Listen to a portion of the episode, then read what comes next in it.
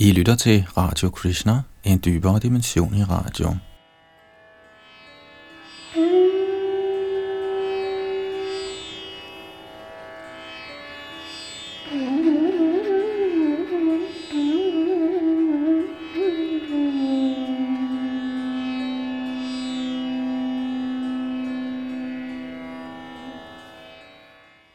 I vores gennemgang af Srimad Bhagavatam kigger vi i dag videre i 10. bogs 33. kapitel, og vi dækker også kapitel 34 og 35 i dag. Bag mikrofonen sidder Yadunandan Das, og det er Asike Bhaktivedanta Swami, Prabhupads to disciple, Hridayananda Das Goswami og Gopi Parandan, der har samlet denne del af Srimad Bhagavatam.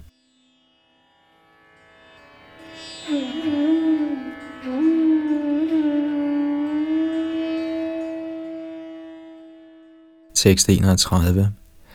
Udtalelserne fra Herrens bemyndigede tjenere er altid sande, og deres handlinger er eksemplariske, når de stemmer overens med disse udtalelser. Derfor skal den, som er intelligent, føre deres instruktioner ud i livet. Kommentar. Ordet Ishvara oversættes almindeligvis i sanskrit ordbøger som herre, mester, hersker, og også som dygtig, i stand til at yde. Shrita Prabhupada oversatte tit ordet Ishvara med kontrollør, eller på engelsk controller, der glimrende syntetiserer de to fundamentale begreber af Ishvara, nemlig en mester eller hersker og en dygtig og kraftfuld person. En mester kan være inkompetent, men en kontrollør er en mester og herre, der faktisk får ting til at ske. Parameswara, den højeste Ishvara, den højeste kontrollør, er selvfølgelig Gud, Krishna, alle årsagers årsag.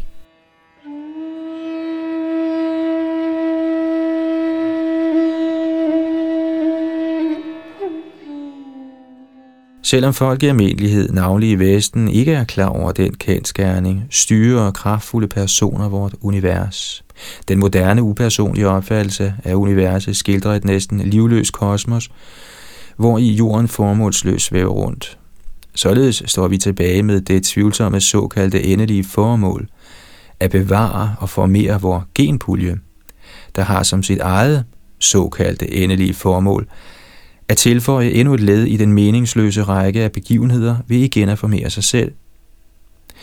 Som kontrast til denne golde, formålsløse verden, opdægtet af uvidende materialister, er det faktiske univers fuld af liv, personligt liv, og faktisk fuld af Gud, der gennemtrænger og understøtter alt, der er til. Tilværelsens essens er guddommens højeste person og hans personlige forhold til de utallige levende væsener, vi er del af. Nogle af de levende væsener er fanget i materialismens illusion eller identifikation med den materielle krop, mens andre er befriet og bevidst om deres evige åndelige natur. En tredje gruppe består af dem, der gør fremskridt i selvrealisation – fra den materialistiske tilstand af uvidenhed til den oplyste tilstand af Krishna-bevidsthed.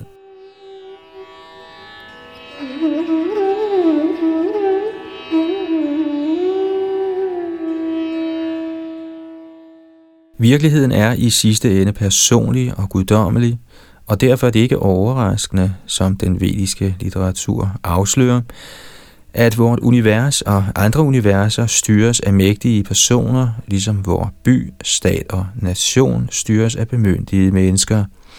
Når vi demokratisk tildeler en bestemt politiker retten til at regere, stemmer vi på ham, fordi han har udvist noget, vi kalder lederskab eller evne. Vi tænker, han vil få arbejdet gjort. Med andre ord er det kun, når et individ udviser evnen til at lede, at vi stemmer på ham hvor stemme gør ham ikke til leder, men anerkender snarere en kraft i ham, der stammer fra en anden kilde. Således, som Krishna forklarer i slutningen af Bhagavad Gita's 10. kapitel, må et hvert levende væsen, der udviser ekstraordinær kraft, evne eller autoritet, være blevet bemyndiget af Herren selv eller af Herrens energi.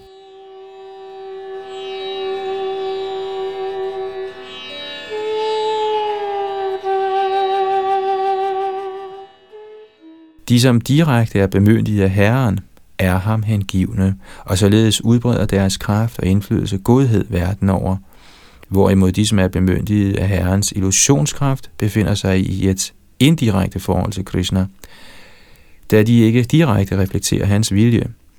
Selvfølgelig reflekterer de faktisk hans vilje indirekte, siden det er ved Krishnas orden, at naturlovene fungerer på uvidende levende væsener og gradvist overbeviser dem gennem deres rejse i mange liv, til at overgive sig til den højeste herre. Som politikere således skaber krige, falske håb og utallige lidenskabelige planer for de materialistiske mennesker, der følger dem, fører politikerne indirekte herrens program ud i livet, der går ud på at tillade de betingede sjæle at erfare gudløshedens bitre frugt.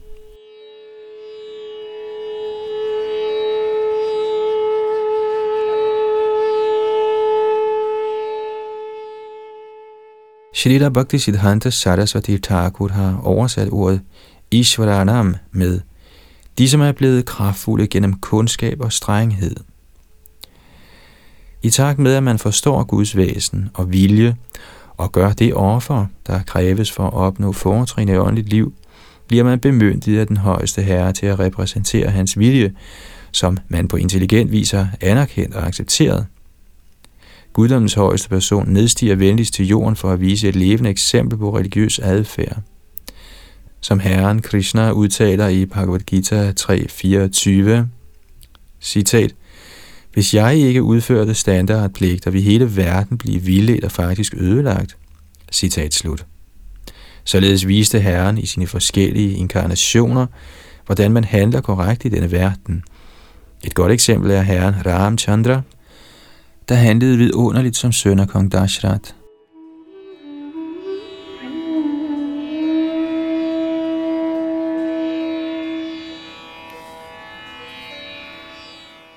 Men når Krishna nedstiger i egen person, viser han desuden det ultimative religiøse princip, nemlig at den højeste herre er hinsides alle andre levende væsener, og at ingen kan efterligne hans højeste stilling. Dette, det forreste af alle religiøse principper, at Herren er unik, uden nogen lige eller overordnet, blev klart vist i Krishnas tilsyneladende umoralske tidsfordriv med gopierne. Ingen kan imitere disse aktiviteter uden at pådrage sig alvorlige konsekvenser, som forklarede her Sukadev Goswami. Den, som tror, at Krishna er et almindeligt levende væsen, der er offer for begær, eller som mener, at hans rasadans er beundringsværdig og prøver at efterligne den, vil så afgjort blive til indegjort, som beskrevet i tekst 30 i dette kapitel. Slutligt må der peges på en forskel mellem Herren og hans bemyndigede tjenere. En bemyndiget tjener af Herren, som i tilfælde med Brahma, kan erfare en rest af reaktioner på tidligere handlinger ifølge karma-loven. Men Herren er for evigt fri fra enhver indvikling i karma-lovene. Han befinder sig på en unik platform.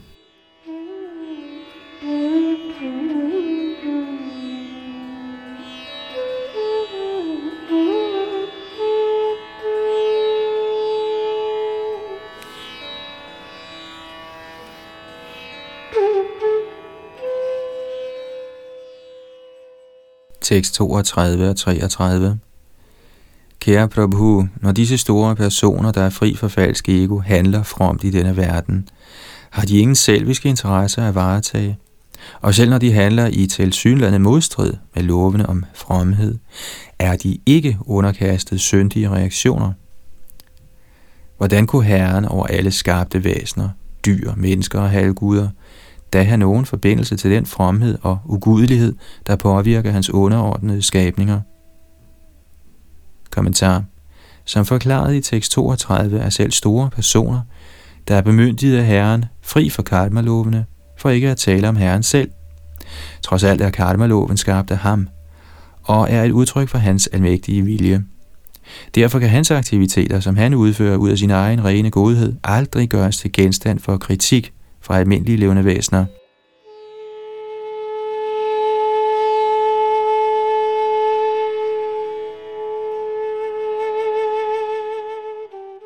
Tekst 34 og 35 Materielle aktiviteter indvikler aldrig den højeste herres hengivne, der er helt tilfreds med at tjene støvet fra hans lotusfødder. Ej heller indvikler materielle aktiviteter de intelligente vismænd, der ved yogaens kræfter befrider sig selv fra alle reaktioner på arbejde. Så hvordan kan der være tale om trældom for selve Herren, der antager sine transcendentale skikkelser ifølge sit eget ønske. Han som lever som det overseende vidne inden i gopierne og deres ægtemænd, ja, inden i alle lægemliggjorte levende væsener, antager skikkelser i denne verden for at nyde transcendentale tidsfordriv. Kommentar den betingede sjæl antager så afgjort ikke sin krop for at nyde transcendentale tidsfordriv, som Herren gør. Den evige sjæl har fået et materielt læme med magt, på grund af sit tåbelige forsøg på at nyde denne materielle verden. Alle Herrens skikkelser udgøres af evig åndelig eksistens, og kan således ikke rimeligvis sidestilles med vort midlertidige kød. Siden Krishna er den højeste herre, der dvæler inde i gode pigerne, deres såkaldte ægtemænd og alle andre levende væsener, hvilken mulig synd kunne der da være fra hans side, hvis han omfavner nogle væsener, han selv har skabt? Hvilken fejl kunne der være i, at Herren går med gopierne til et hemmeligt sted, siden han allerede dvæler på det mest hemmelige sted inde i alle levende væsener, hjertets inderste?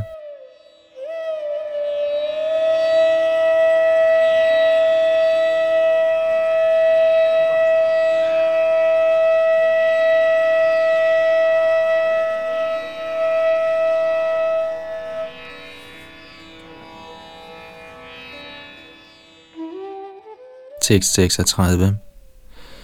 Når Herren antager en menneskelignende skikkelse for at vise noget over for sine hengivne, udfører han sådanne lege, der vil få dem, der hører om dem, til at blive videt til ham. Kommentar Shrita Jiva Goswami forklarer i denne forbindelse, at når Krishna nedstiger til denne verden i sin oprindelige skikkelse med to hænder, vil han ud af venlighed manifestere den form på en måde, så hans hengivne, der er underlagt menneskesamfundets vilkår, kan opfatte og forstå den. Således siges det her, Manusang Deham Astidaha, som betyder, han antager en menneskelignende skikkelse. Shrita Vishana Chakravarti Thakur forherliger herrens ægteskabelige tidsfordriv og siger, at disse romantiske affærer besidder en ufattelig åndelig kraft til at tiltrække de betingede sjæles besmittede hjerter. Det er et ubestrideligt faktum, at enhver renhjertet person, der hører fortællinger om Krishnas kærlighedsaffære, vil blive tiltrukket til Herrens lotusfødder og gradvist blive hans hengivne.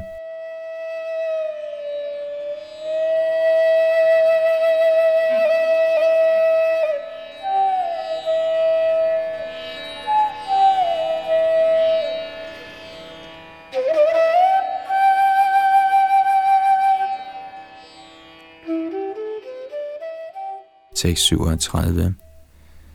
Kohyrderne, der var forvirret af Krishnas illusionskraft, troede deres koner var hjemme ved deres side, således nærede de ingen følelser af jalousi mod ham. Kommentar. Fordi gopierne kun elskede Krishna, beskyttede Yogamaya deres forhold til Herren på et hvert tidspunkt, selvom de var gift. Shrita Vishwanath Chakravarti citerer fra Ujjvala Nilamani som følger. Maya kalpitata drikstri Shilanenano suyubhi Najatu vrajyadevinam patibhi sahasangamaha Citat Gopiernes jaloux ægtemænd var ikke sammen med deres hustruer, men med dobbeltgængere fremstillet af Maya. Således havde disse mænd faktisk aldrig nogen intim kontakt med Vrajas guddommelige damer. Citat slut. Gopierne er herrens indre energi og kan aldrig tilhøre noget andet levende væsen. Krishna sørgede for deres tilsyneladende ægteskab med andre mænd, helt enkelt for at skabe spændingen af Parakiras, kærligheden mellem en gift kvinde og hendes elsker.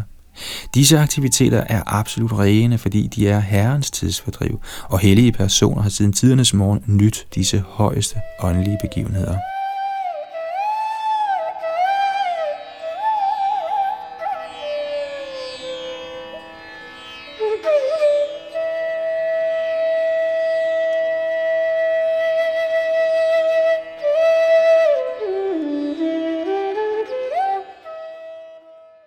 Tekst 38.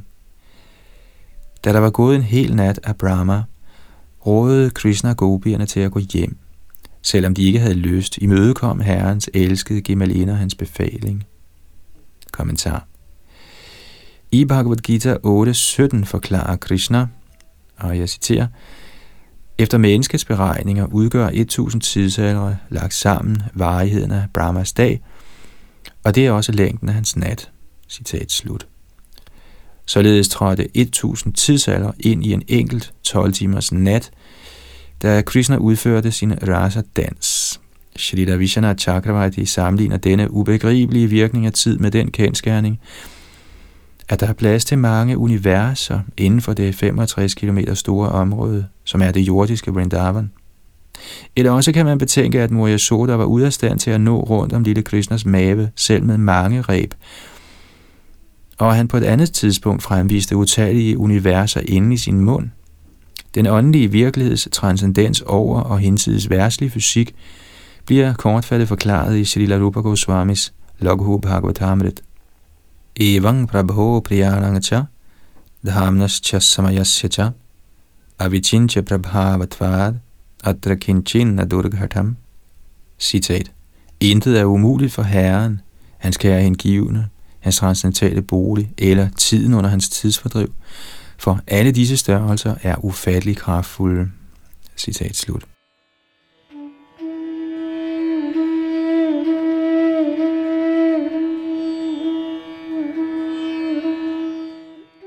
Shrita Vishwanath Chakravarti forklarer videre, at ordet Vasudeva Namodidaha angiver, at Krishna gav gopierne det råd, citat, for at sikre, at disse tidsfordriv bliver vellykket, må I og jeg holde dem hemmelige. Citat slut. Ordet Vasudev, et af Krishnas navne, indikerer også Krishnas fuldstændige del, der handler som bevidsthedens styrende guddom. Når ordet Vasudev forstås i den sammenhæng, indikerer ordet Vasudevana Moditaha, at bevidsthedens styrende guddom Vasudev fremkaldte forlegenhed og frygt for deres slægtninge inde i gopiernes hjerter, og derfor var det kun meget modstræbende, at de unge piger vendte hjem.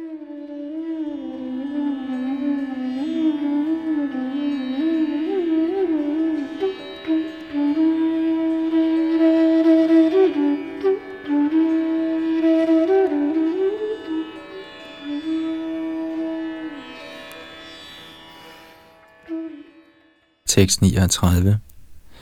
En hver, der med tro hører eller beskriver Herrens mundre lege med Vrindavans unge gobier, vil opnå Herrens rene hengivende tjeneste. Således bliver han hurtigt nøgteren og vil overvinde lyst, hjertets sygdom. Kommentar Den usædvanlige kraft i Krishnas ægteskabelige tidsfordriv bliver klart afsløret her. I kvalitet af Herrens åndelige kærlige tidsfordriv den diametrale modsætning til materielle løsne affære, og det i den grad er ganske enkelt ved at høre om Herrens tidsfordriv overvinder den gudsindgivende sexlyst. Ved at læse pornografisk litteratur eller høre materiel romance, overvinder vi så afgjort ikke sexlysten, men forøger snarere vort begær. Men det at høre eller læse om Herrens ægteskabelige affære har lige den modsatte effekt, fordi de er af den modsatte natur, da de er rent åndelige. Det er derfor Krishnas ubegrundede noget, at han fremviser sin ras lila inden for denne verden.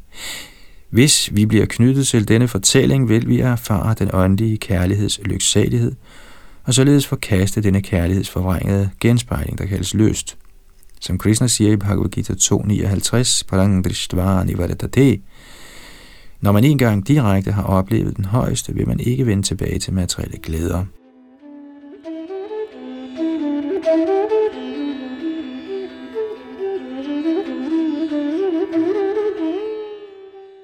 Således ender kommentarerne fra hans guddommelige nåde, A.C. Bhaktivedanta Swami Prabhupads ydmyge tjener, til Srimad Bhagavatams 10. bogs 33. kapitel med titlen Rasa Dansen.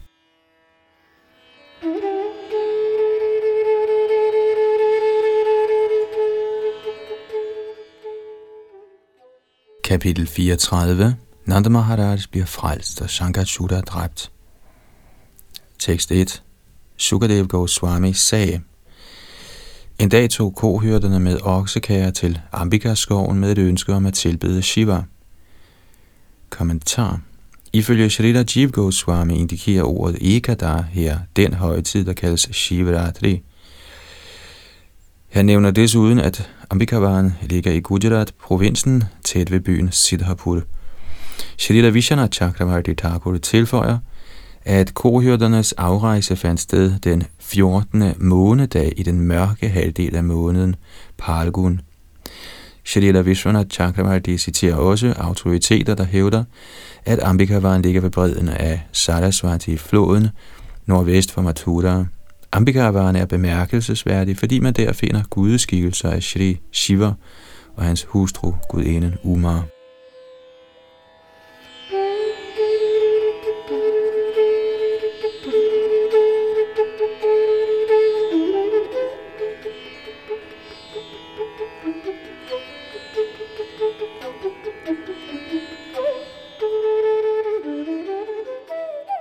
tekst 2-4.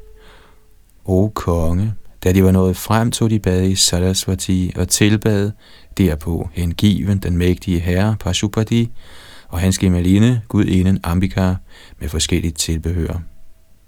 Kohørterne gav braminerne gaver i form af køer, guld og tøj, og de tilberedte korn blandet med honning.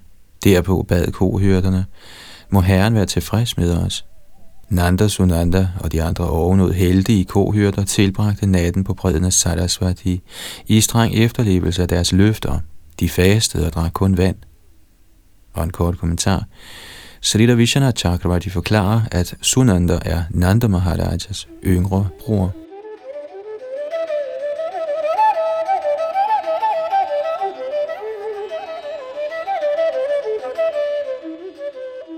Tekst 5 til 9 om natten dukkede en overordentligt sulten slange op i krattet. Den kom glidende på sin mave hen til den sovende Nanda Maharaj og begyndte at sluge ham. I slangens greb udråbte Nanda Maharaj, Krishna, Krishna, min kære dreng, denne kæmpe slange er ved at æde mig. Frels mig, jeg er en overgivet sjæl. Da hyrderne hørte Nandas råb, stod de omgående op og så, at han var ved at blive slugt. Fortvivlede slog de løs på slangen med brændende fakler. Men selvom faklerne brændte den, ville slangen ikke give slip på Nanda Maharaj. Der ankom den højeste herre Krishna, mester over sine hengivne, til stedet og rørte ved slangen med sin fod. Slangen fik alle sine reaktioner på synd ødelagt ved berøringen af den højeste herres guddommelige fod, og således forlod den sin slangekrop og viste sig i skikkelse af en tilbedelsesværdig Vidyadhara.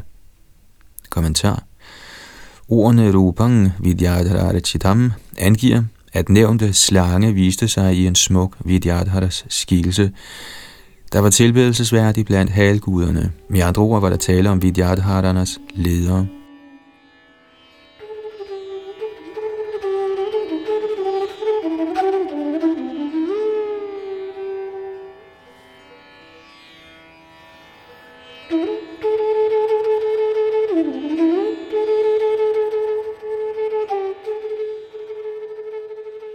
6.10.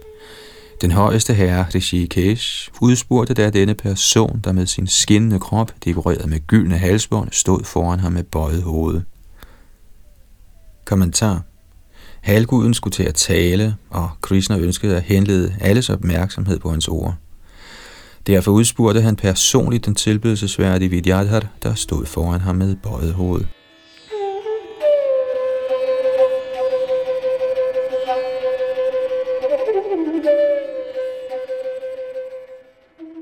Tekst 11-15. Krishna sagde, min herre, du ser så strålende ud, skinnende med sådan skønhed.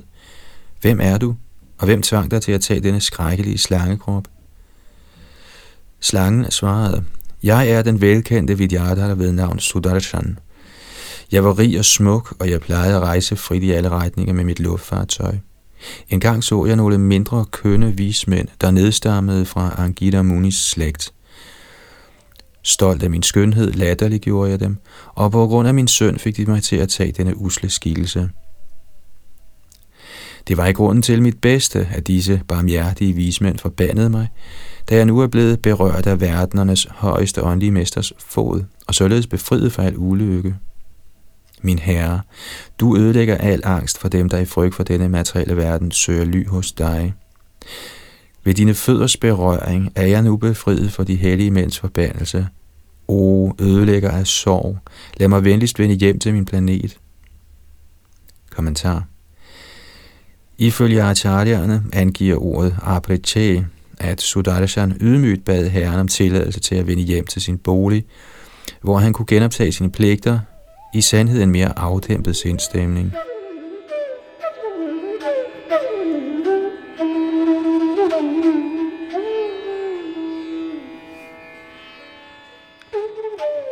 Tekst 16-19 O mester over mystisk kraft, o store personlighed, o herre over de gudsindgivende, jeg overgiver mig til dig.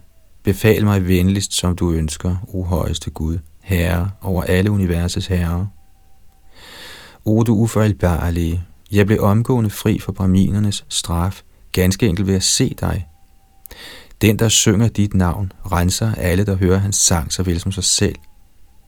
Hvor meget mere gunstig er der ikke berøring af dine lotusfødder.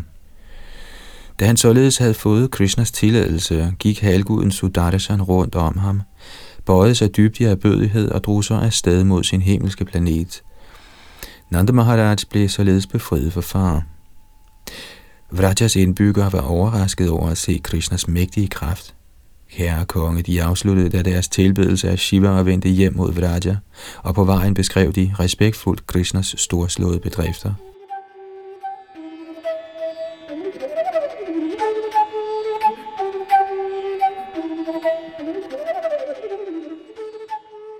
Tekst 20 En gang Govinda og Rama, der udfører fantastiske dåd i skoven om natten med Vrajas unge piger.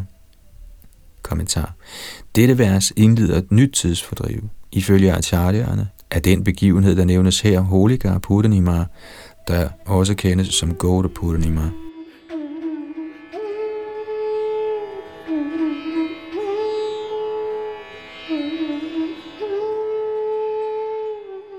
Tekst 21-26 Krishna og Balaram bar blomsterkranse og skinnende rent tøj, og deres læmer var smukt dekoreret og salvede. Kvinderne sang deres pris på en bedårende måde, da de var knyttet til dem i kærlighed. De to herrer priste mørkningen, signalerede af månens opgang, stjernernes tilsynekomst, en lotusduftende brise og bier, der var beruset af duften af jasmin. Krishna og Balaram sang og frembragte hele registret af musikalske lyde på én gang. Deres sang gav glæde til ørerne og sindene hos alle levende væsener. Gopierne blev lammede, da de hørte den sang. De glemte sig selv, o konge, og de ænsede ikke, at deres fine tøj var ved at blive løsnet, og deres hår og blomsterkranse bragt i uorden. Mens Krishna og Balaram således legede efter for godt befindende og sang indtil de til synlande var beruset, dukkede en af Kuvetas tjenere ved navn Sankachuta op på stedet. O konge, selv mens de to herrer så på, begyndte Sankachuta skamløst at drive kvinderne afsted mod nord. Kvinderne, der havde accepteret Krishna og Balaram som deres herre, råbte efter dem. Kommentar. Ifølge Srila Vishwana Chakravarti skræmte dæmonen Sankachuda de smukke unge piger med en stor kæp, så han kunne drive dem afsted mod nord. Han rørte dem faktisk ikke, som bekræftet i næste vers.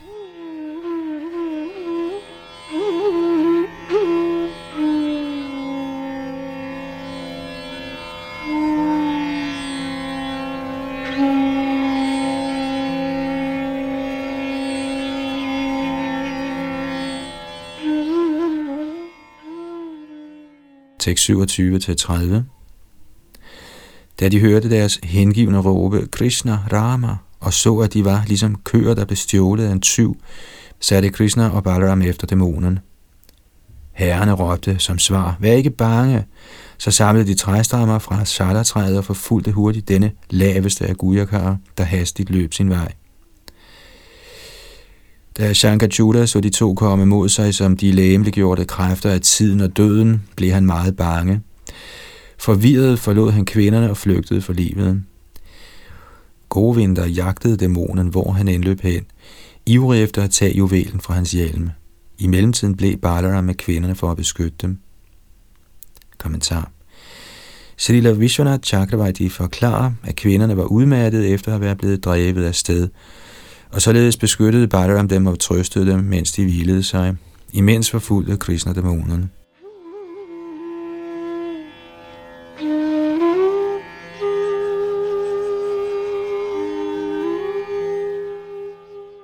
Tekst 31 og 32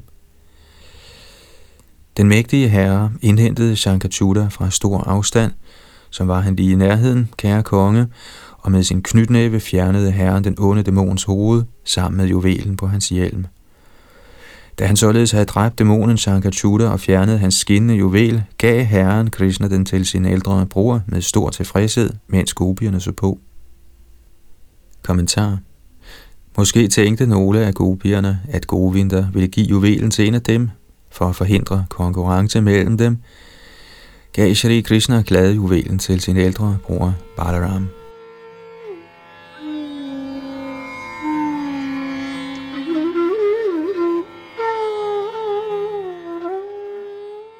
Således ender kommentarerne fra hans guddommelige nåde A.C. Bhaktivedanta Swami Prabhupads ydmyge tjener til Srimad Bhagavatams 10. bogs 34. kapitel med titlen Nanda Maharaj bliver frelst og Shankachuta dræbt.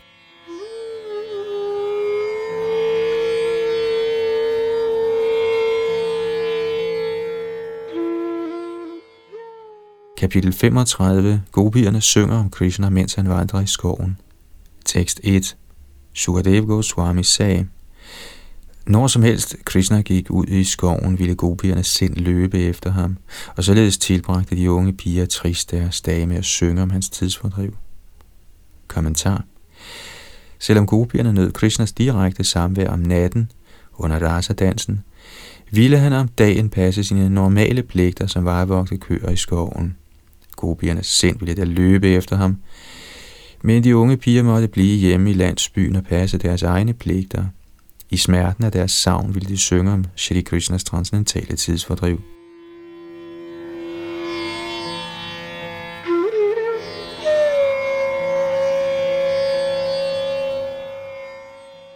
Tekst 2 og 3 Gopierne sagde, når Mukunda spiller på fløjten, han har sat til sine læber og dækket dets huller med sine bløde fingre, lægger han sin venstre kind på sin venstre arm og får sine øjenbryn til at danse.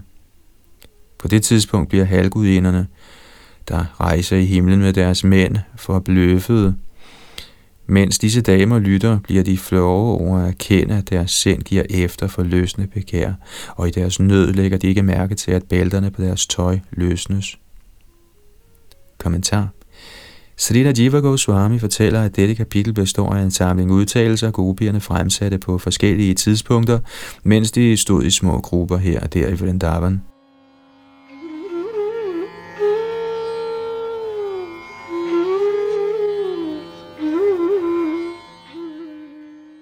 Tekst 4-5 O piger, denne søn er Nanda, der giver de lidende glæde, bærer vedvarende lyn på sit bryst og har et smil som et halsbånd af juveler. Hør nu noget fantastisk. Når han spiller på sin fløjte, bliver Vrajas tyre, der står i grupper langt væk, alle fængslet af lyden, og de holder op med at tykke fodret i deres måne og spiser ører. Lamslåede ser de ud til at sove eller som figurer på et maleri. Kommentar Ordet stitter vidyut, vedvarende lyn, henviser til lykkens gudinde, der dvæler på den højeste herres bryst. Når Vrindavans dyr hører fløjtens lyd, bliver de lammede af ekstase og holder således op med at tykke deres fod og kan ikke synke det. I deres adskillelse fra Krishna forundrer skopierne over den usædvanlige virkning af herrens fløjtespil.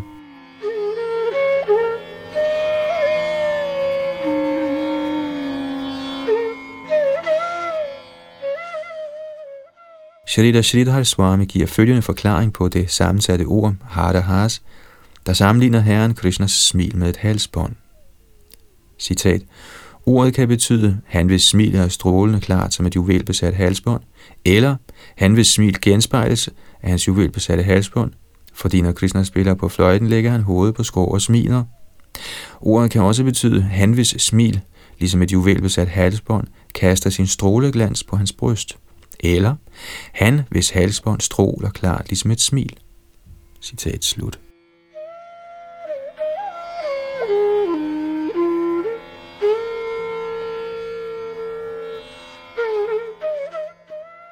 Tekst 6 og 7 Kære Gobi, Samtidig erklærer Mukunda sig som en bryder ved at pynte sig med blade, påfugle, fjer og kulørte mineraler.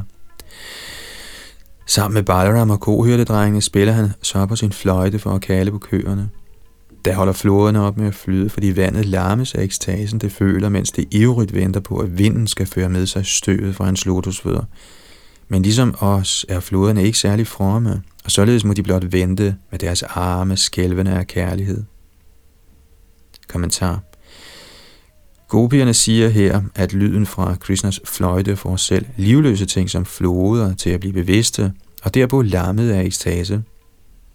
Ligesom gopierne ikke altid kunne nyde Krishnas fysiske nærvær, kunne floderne ikke komme til herrens lotusfødder. Selvom de begærede herren, blev deres bevægelser forhindret af ekstase, og deres arme, det vil sige deres bølger, skælvede i kærlighed til guddommen.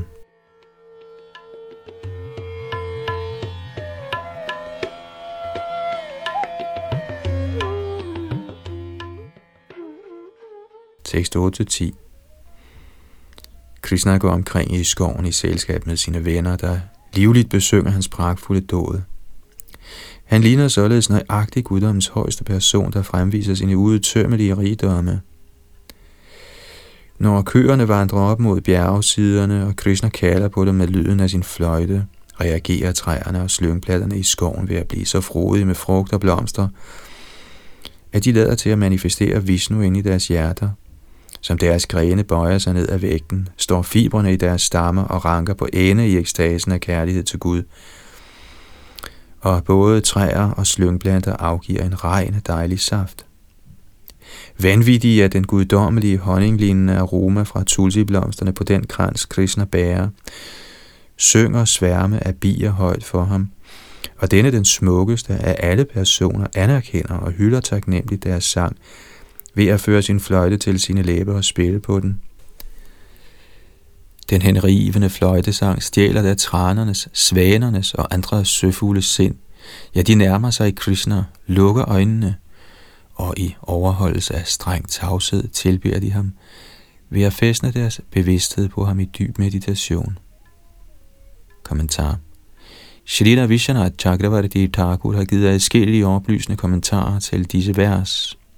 Han giver den analogi, at ligesom husholder bliver ekstatiske og viser erbødighed, når de hører et sankirtan optog nærme sig.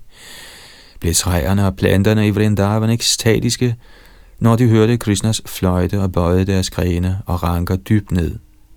Ordet Darshaniya Tilak i tekst 10 henviser ikke kun til, at Herren er den mest fortræffelige at se, men også at han pyntede sig selv med et tiltrækkende rødligt tilak, der stammede fra Vrindavanskovens mineralrige jord.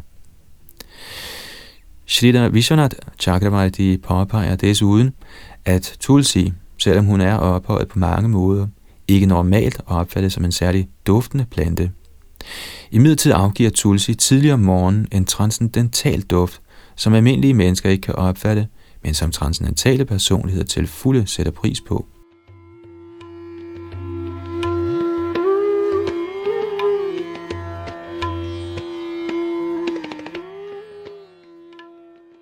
Bierne, der har det privilegium at sværme omkring de blomsterkranse guddoms højeste person bærer, værdsætter afgjort denne duft, og Shrita Vishana Chakravarti citerer fra Bhagavatam 3.15.19, hvor det fremgår, at de mest velduftende planter i Vaikuntha også er bevidst om Tulsi Devis særlige kvalifikationer. Ordet Sandhita Venu i tekst 10 angiver, at Krishna med bestemthed satte sin fløjte til sine læber, og den melodi fløjten afgiver er så afgjort den mest fortryllende af lyde, som gopierne beskriver i dette kapitel.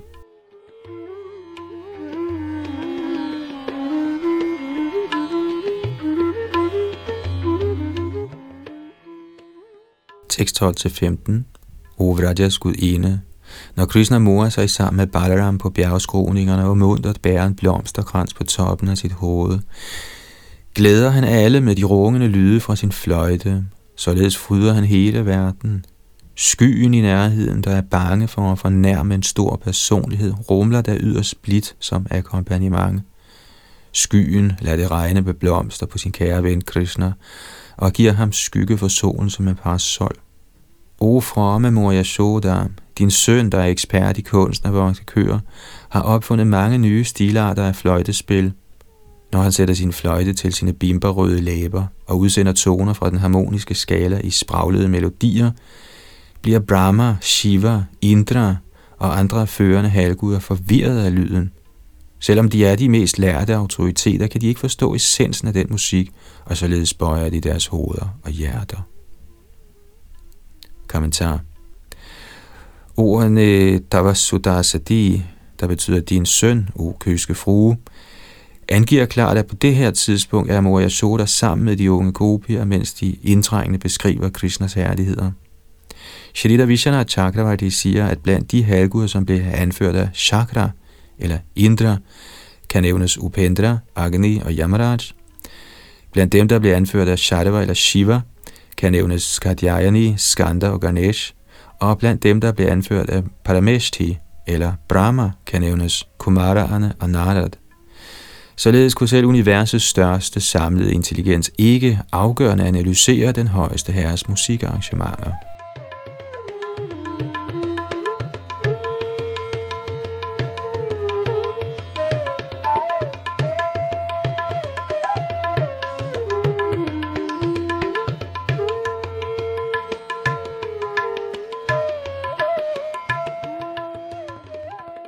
Tekst 16 og 17. Når Krishna vandrer gennem Vraja med sine lotuslignende fødder og mærker jorden med de tydelige tegn af et flag, en tordenkile, en lotus og en elefantstav, forjager han den smerte, som jorden føler fra køernes kloge. Som han spiller på sin navnkundige fløjte, bevæger hans læme sig med elegancen af en elefant. Vi gopier, der bliver forstyrret af amor, når Krishna kigger lejende på os, står så stille som træer, uden at opdage, at vores hår og tøj løsner sig. Kommentar. Her er Moria Soda ikke længere sammen med gopierne, der fortroligt beskriver deres ægteskabelige tiltrækning til Shri Krishna. Det står klart ud fra Jivgo Goswamis og andre acharyas kommentarer, at udtalelserne i dette kapitel blev fremsat på forskellige tidspunkter og steder. Dette er naturligt, siden gopierne konstant er opslugt af tanker på Shri Krishna dag og nat.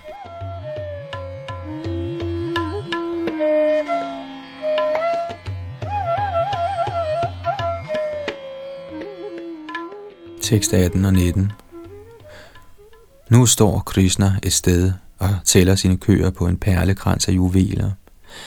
Han har en krans af tulsiblomster på, der bærer duften fra hans elskede og han har kastet sin arm over skulderen på en kærlig kohørte ven. Når Krishna spiller på sin fløjte og synger, tiltrækker musikken de sorte hjortes hustruer, der nærmer sig i dette ocean af transcendentale kvaliteter og sætter sig ned ved siden af ham. Ligesom vi kohørte piger har de forladt alle håb om lykke i familielivet. Kommentar Shrita Jiva Goswami forklarer, at om eftermiddagen tog Shri Krishna nyt tøj på og gik så ud for at kalde køerne hjem. Srila Vishana Chakravarti giver følgende information om Vrindavans transcendentale køer. Citat. For hver af køernes fire farver, hvid, rød, sort og gul, var der 24 underafdelinger, og således var der i alt 100 farver og egenskaber, såsom at være dekoreret med tilak af saltræspaster, det vil sige brohoved, eller at have et hoved med fasong som en baridanka tromme, danner otte yderligere grupper. For at tælle disse 108 grupper af køer, adskilt af farve og skikkelse, bruger Krishna en krans med 108 juvelperler. Citat. Når Krishna således kalder Hey Davali, der er navnet på en hvid ko, kommer en hel gruppe af hvide køer hen til ham, og når han kalder Hangsi, Chandani, Ganga, Mukta, og så videre, kommer de øvrige grupper af hvide køer. De rødlige køer kaldes Aruni, Kumkum, Sarasvati og så videre, og de sortladende Shamla, Dhumala, Yamuna og de gullige Pita, Pingala, Haritarika og så videre.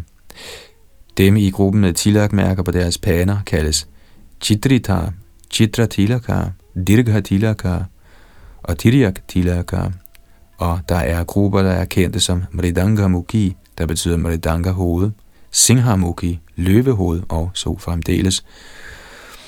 Hvis således at blive kaldt ved navn, kommer køerne hen til ham, og Krishna der tænker, at når det er tid til at bringe dem hjem fra skoven, må ingen blive glemt, tæller dem på sin juvelkrans. Citat slut.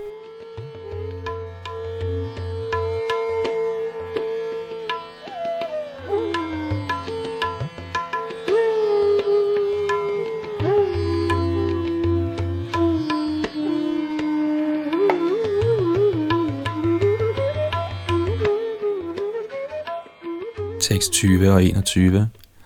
O sønnefri Yashoda, dit elskede barn, søn af Maharaj Nanda, har festligt forskyndet sin dragt med en krans af jasmin, og han leger nu langs Yamuna sammen med køerne og kohørtedrengene og underholder sine kære venner.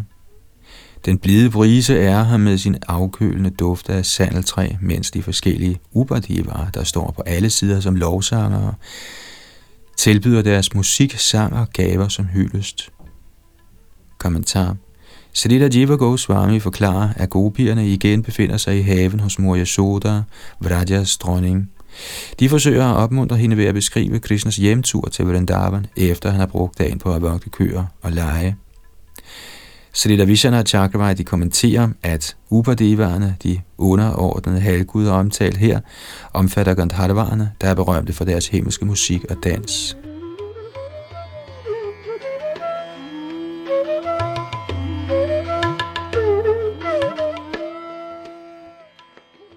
Tekst 22 og 23. Ud af stor kærlighed til Vrajas køer blev Krishna den, der løftede Govardhan-højen. Ved dagens slutning, når han har samlet alle sine egne køer, spiller han en sang på sin fløjte, mens forne med halvguder, der står langs stien, tilbeder hans lotusfødder, og kohørterne i hans selskab synger hans pris. Hans blomsterkrans er strøget med støvet for køernes kloge, og hans skønhed forstærkede hans træthed, skaber en ekstatisk festival for alles øjne. Ivrig efter at opfylde sine venners ønsker, er Krishna månen, der er steget op fra Moria Sodas moderskød. Kommentar. Ifølge acharyerne er gopierne på det her tidspunkt klatret op i vagtårnene på Vrindavans huse, så de kunne se Krishna så hurtigt som muligt, når han vendte hjem.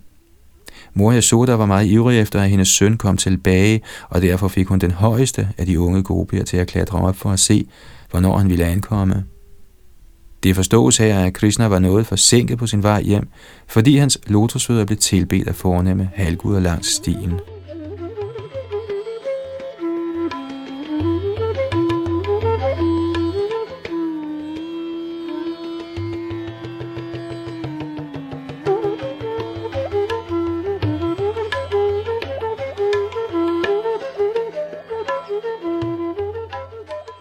Tekst 24 og 25.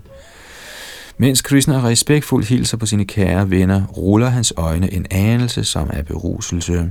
Han bærer en blomsterkrans, og skønheden af hans bløde kinder fremhæves af glansen fra hans gyldne øreringe, og hvidheden i hans ansigt, der har farven af et der bær. Med sit mundre ansigt, der ligner månen, nattens hersker, bevæger jaduernes herre sig med elegancen af en kongelig elefant, Således vender han tilbage om aftenen og befrier Vrajas køer fra dagens hede. Kommentar. Ordet gavam er konstrueret af sanskritordet go, der betyder ko eller sanser. Ved at vende hjem til Vrajas landsby, befriede Shri Krishna således Vrindavans indbyggere fra den smerte, deres øjne og andre sanser oplevede dagen igennem, fordi de var afskåret fra direkte kontakt med ham.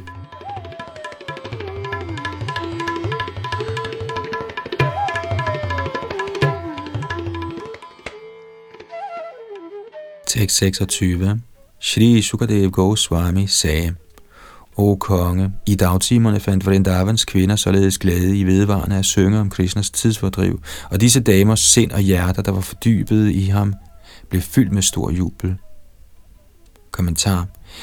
Dette vers bekræfter definitivt, at de sovebetyngede gopiers såkaldte smerte faktisk er stor åndelig lyksalighed. På den materielle platform er smerte smerte, punktum.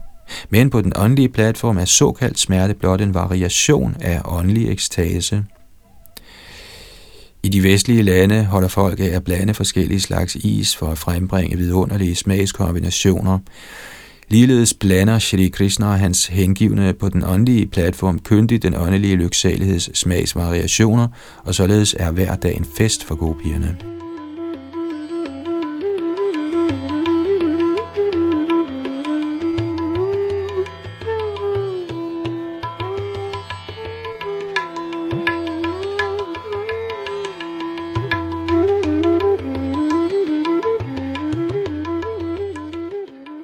Således ender kommentarerne fra hans guddommelige nåde A.C. Bhaktivedanta Swami Prabhupads ydmyge tjener til Srimad Bhagavatams 10. bogs 35. kapitel med titlen Gopierne synger om Krishna, mens han vandrer i skoven.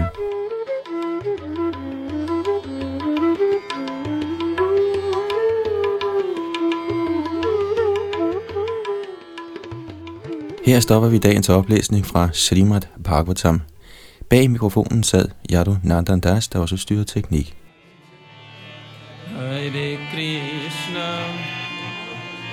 Hare Krishna, Krishna Krishna, Hare Hare, Hare Rama, Hare Rama, Rama Rama,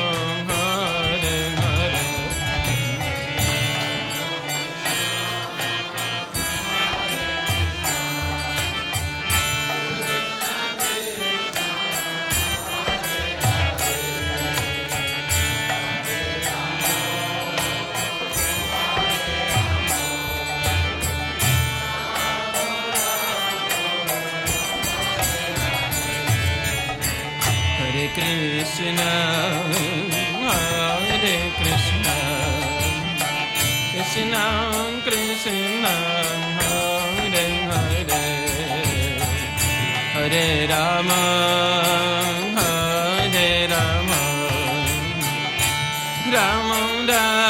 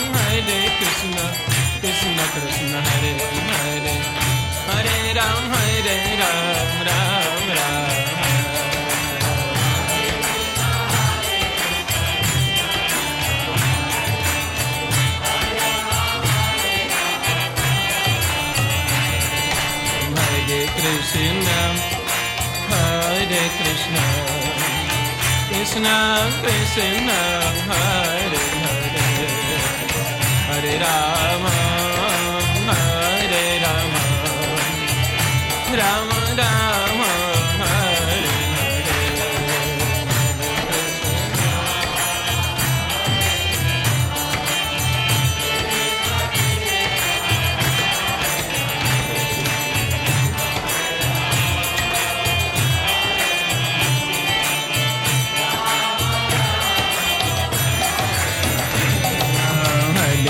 Krishna, Hare Krishna, Krishna Krishna.